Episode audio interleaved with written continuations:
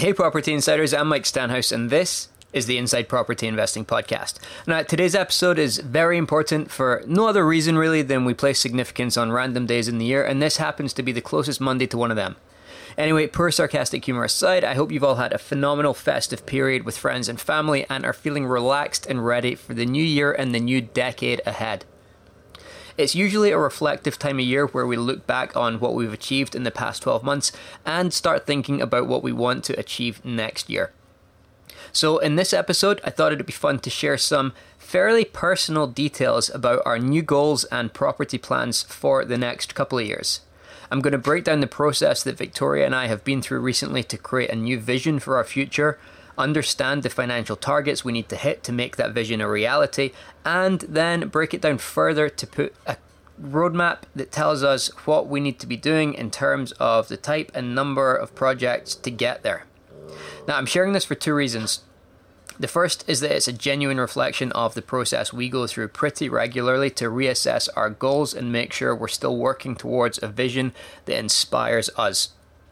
It's something we get asked about a lot in terms of how we set goals and what our future plans are. So I thought it'd be fun to go into the detail of our latest goal setting session and tell you what we want to achieve and how we arrived at those plans to get there. The second reason is that we wanted to take it a step further this time and work with you to create your own vision, your own goals, and your own roadmap for the next three to five years. January seemed like the perfect time to do this, and especially this year as it's the start of a new decade. So, we decided to run a free five day challenge this month where every day we share one simple but effective assignment that combined will create a meaningful roadmap for your own investing journey. If you want to join us for free, then the easiest way to register is to go to insidepropertyinvesting.com forward slash five day challenge and we'll send you all of the details. Or alternatively, just go to the homepage of our website, scroll about halfway down, and you'll see the registration box there as well. That's it for the intro today, and we don't have a sponsor, so here's a little musical interlude before we jump into the episode.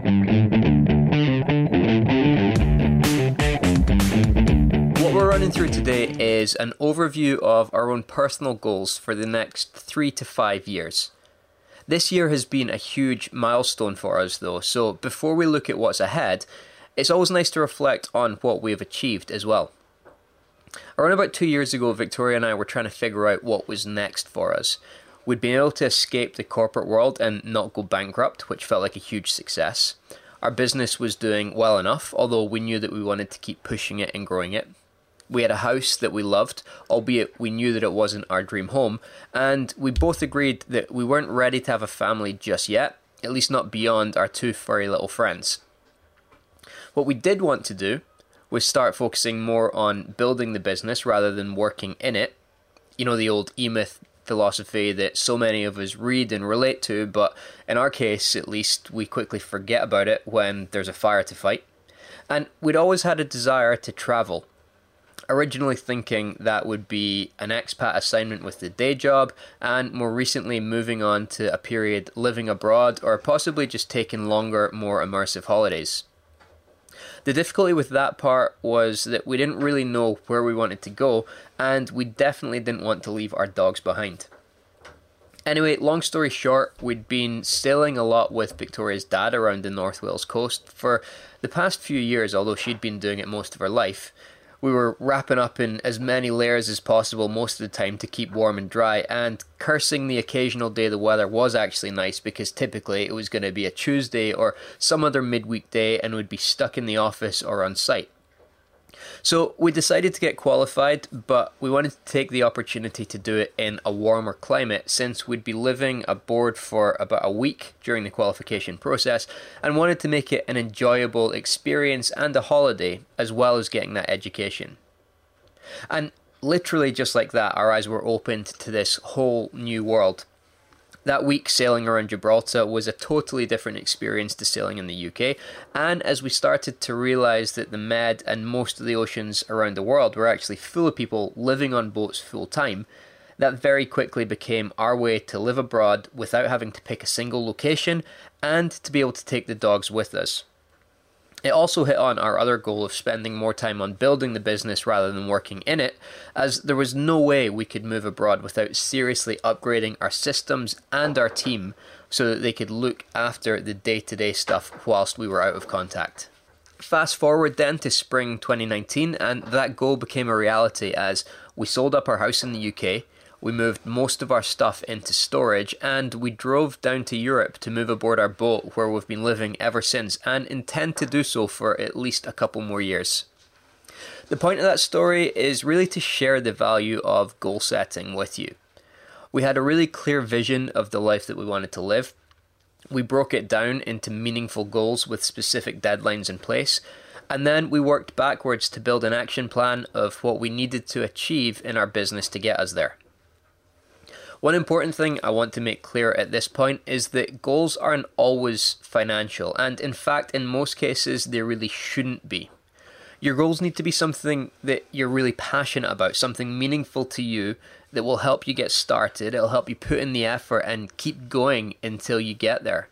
And whilst most goals will have a financial element to them, just having a number that isn't tied to anything more specific will rarely be enough to motivate you to put in the extra effort, give up your evenings and weekends, miss time with friends and family, or cut back on holidays and all the other short term sacrifices that you're likely going to need to make to make a significant change to your life. With that in mind, though, let's take a look at our new goals. Now, we update our short term goals and our strategy fairly regularly, but our big overriding vision is usually set for around three to five years. The boat was pretty short term at two years, but that was driven by manufacturing lead times from the factory, and we ran the numbers and figured that we could just about make it work. Three to five years, though, is a good time period as it's long enough of a runway that you can achieve something that's going to have a serious impact on your life, but it's also short enough to keep you excited about the change that you're working towards any longer than that time period, and I find it's too far away for most people to keep them motivated and for you to stay excited about it. So, our new five year goal is to get to the stage with our business where we can afford a £2 million house or a £2 million boat. At the moment, we're not entirely sure if we're going to do this sailing thing long term or exactly how long we will do it for.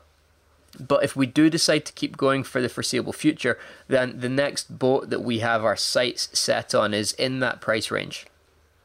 Specifically, if you're interested, it's a Sunreef 60 foot sailing catamaran, which is about 50% bigger than our current boat, and it's a big step up in quality as well.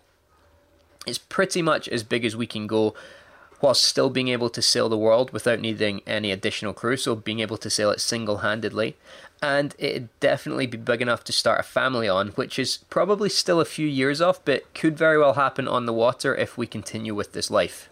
If we fall out of love with this life for whatever reason, then we'll still need somewhere to live when we move back on land, and conveniently, the size of house that we'd want as our dream home in the location that we're looking at is a similar price point to the boat. In fact, we found our exact dream home just before we left the UK, which was the worst possible timing. And whilst the stars would really need to align for it to be available again when we're looking and for us to be in a position to afford it, when I think about our future, that specific house is always the one that I picture us in. Now, like I said before, a purely financial goal doesn't really do much to inspire or motivate you to take the necessary action. But once we have our overall vision, we'll usually be able to break down at least part of what's needed to achieve that into a financial figure. So, putting our own goal aside for a second, you might be listening to this thinking, okay, three to five years from now, maybe I want to be able to leave my day job so that I can be a more present parent or follow my passion to be a professional kite surfer without worrying about money. Or I want to be able to take early retirement without sacrificing our current quality of life. If you're happy in your job or you already work for yourself, it might be a case that your goal is just to finally start the property portfolio that you've been thinking or talking about for years by buying that first investment. Now, that might be a shorter term goal of maybe one or two years rather than three to five. Maybe it's something more altruistic and there's a charity or a cause that you want to be free to support more, either financially or with your time. Or maybe you just see yourself spending half the year working and half the year traveling and relaxing around the world. Whatever it is for you, there are very few goals that can't be broken down into requiring a specific income level. But it's always worth thinking more high level to start with and creating that inspiring vision before we look at the numbers. So, getting back to our goal of either raising a family on a luxury boat whilst we sail around the world, or pulling up fresh vegetables from the garden of our Victorian mansion back in Greater Manchester, that's obviously going to require a certain income level. We'll need cash of around half a million pounds for either option. That's cash in the bank on hand, whether that's a deposit for the boat or a deposit and renovation budget for the house. We'll also need an income to support the finance against either option. Boat finance is the more expensive of the two, but to keep things simple with round numbers for this illustration, we'd probably need to be showing a minimum pre tax monthly income of around £30,000. Now, I don't want to be presumptuous here. Maybe that's a small sum of money for some of you, but I imagine to most of you listening, that probably sounds like a huge amount. And believe me, it sounds that way to me as well. If I was starting out from scratch with my investment income, I wouldn't be setting a goal anywhere near that size for three to five years from now. I'm sure some people have been able to achieve more than that in less time, but personally, I think it's a big stretch. I'd be more conservative and focus my early years on expanding my knowledge as much as I was expanding my income. But if you've been at this for a while now and you've already got a good portfolio established, maybe let's say that's generating you £10,000 a month already, then taking it up to this level is definitely more achievable. You may be raising barriers in your mind as you listen to this, but if I said to you that you had an unlimited pipeline of deals lined up and you just needed to deliver on them, you just needed to execute the renovation process and the legals and planning, or maybe you had unlimited investor finance and you just needed to find the deals, then you'd probably start to accept that it's possible. And if that's the case, then all we need to do to make it possible in our own lives is remove those barriers, whatever they might be, whether that's finding investors, finding the deals, or whatever other barriers we think exist. So, step one of our blueprint is to create the vision, and step two is to understand the underlying financial requirements that you need to live out or to achieve that vision. The third step is to break it down to the next level of detail and create a roadmap, which is a more detailed plan of what we need to do and by when in order to hit those financial requirements. This will depend on the strategy or the type of property that you're investing in, and if you haven't decided on that part of your plan, then now is a good time to spend some more time assessing what your options are and making some decisions around this. You also need to assess your current income and whether any of that will still exist and can therefore be factored into your total figure.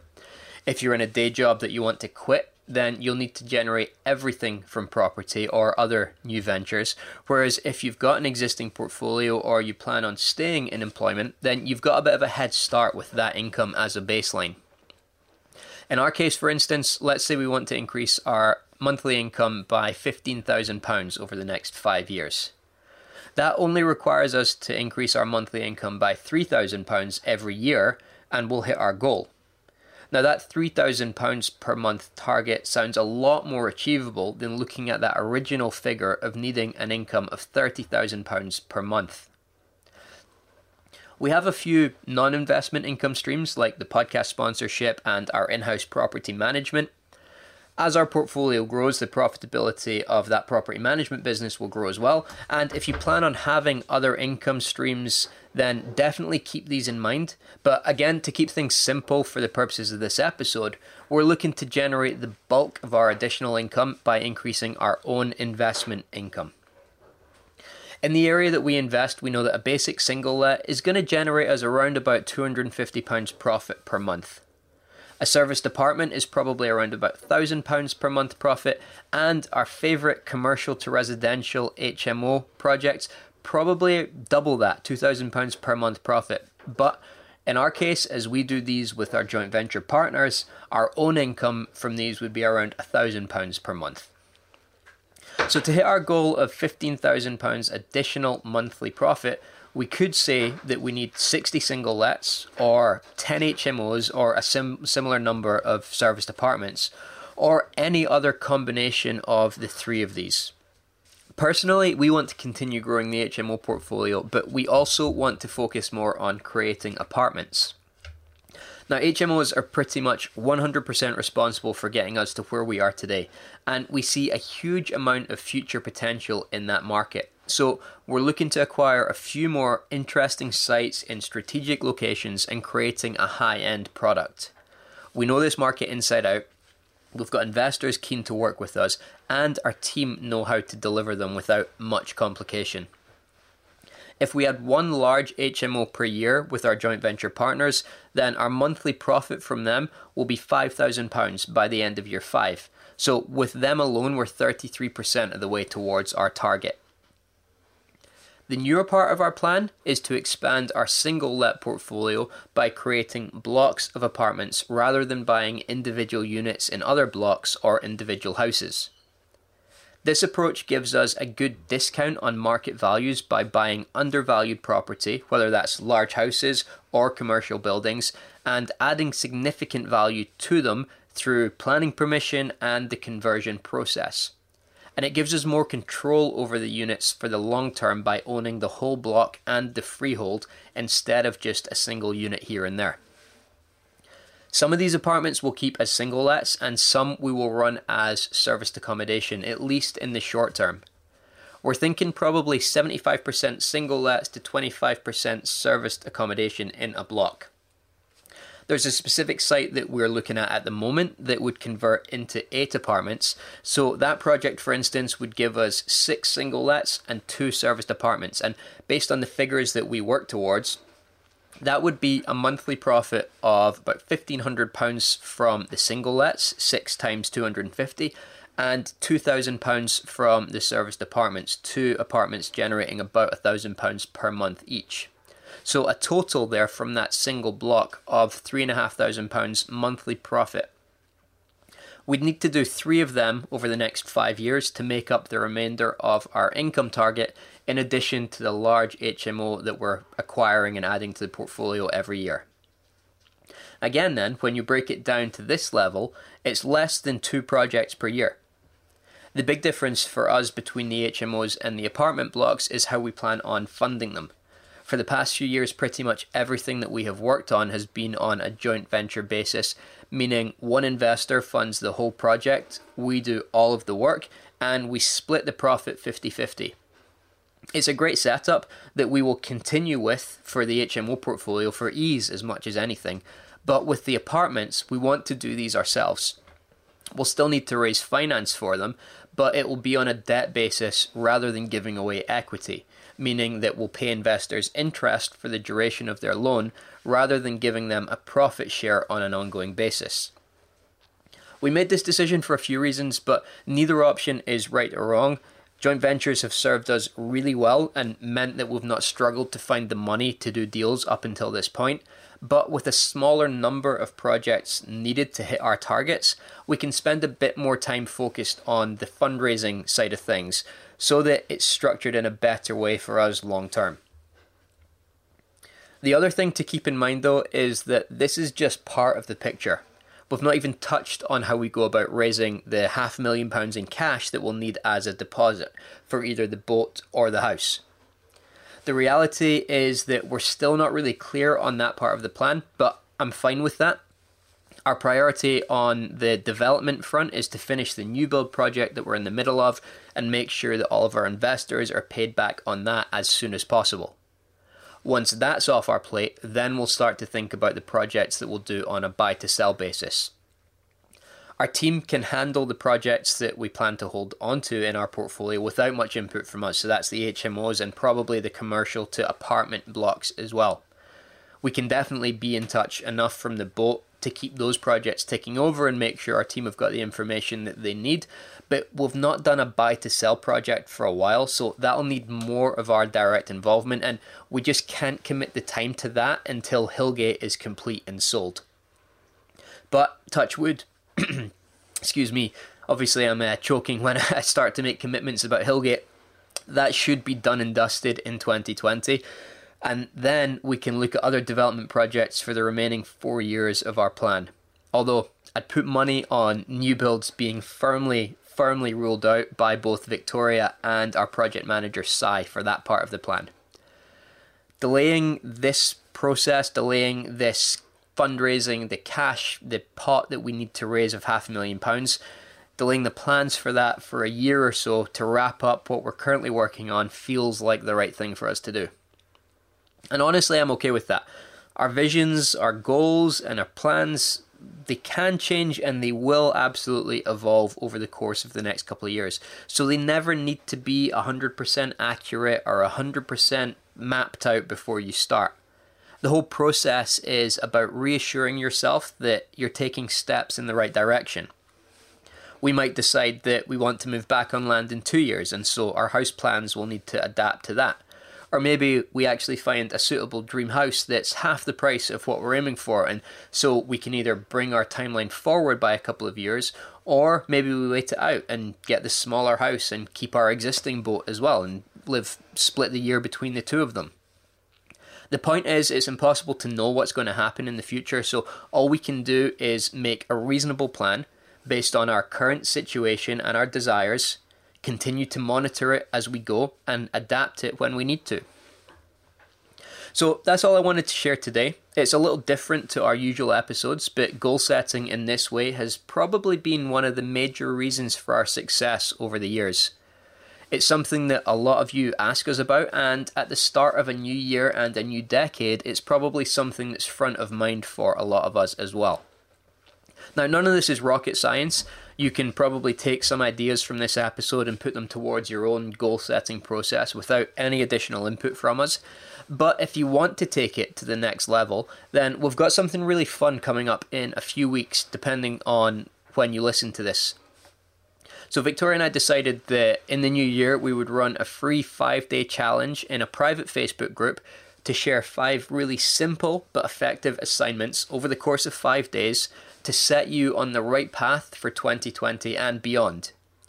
We'll look at both the vision and the goal setting side of things, and also putting a plan in place to help you achieve it through property investing. I know it's a busy time of year getting back into the swing of things after the Christmas shutdown, so we'll make sure that each day the work required is as short as possible. And by the end of the week, you'll have a fully fledged roadmap of how to hit your goals over the next couple of years. Like I say, it's going to be totally free to join, but you do need to register to get access to that Facebook group. So, to find out all of the details and get your name on the list, the best place to go is just to our website at insidepropertyinvesting.com. Scroll down the homepage and you'll see a box where you can register for it. I'll also put a link on the show notes page on our website and in the episode notes if you're listening to this on your phone and you want to sign up straight away. Hopefully, we will see you in the challenge in a couple of weeks. And if you've got any feedback on this episode, I'd love to hear what your favourite part was on Instagram or on Facebook. If you've gotten here early, then I hope you have an amazing New Year's Eve. And to everyone who's listening, Victoria and I both with, wish you a hugely prosperous New Year. Folks, we finally have to admit it, we cannot hide from it any longer. The new decade is just around the corner, and we want to jump into it with some big property goals and a clear plan of how we're going to hit them. We're hosting a free five day challenge starting on the 6th of January to help you set specific, achievable goals for your property business for the next 12 months and beyond, and put a plan in place to make sure that you reach them. Starting on January 6th, we'll be sharing five simple but effective assignments over the course of five days in our private Facebook group to set you on the right path for 2020. If you want to join us to kick off the new year in the right way and set yourself up for success with your property investing, you can register for the challenge at insidepropertyinvesting.com forward slash five day challenge or find the link in the notes for this episode. Enjoy the rest of 2019 and start putting your plans in place now for a prosperous 2020.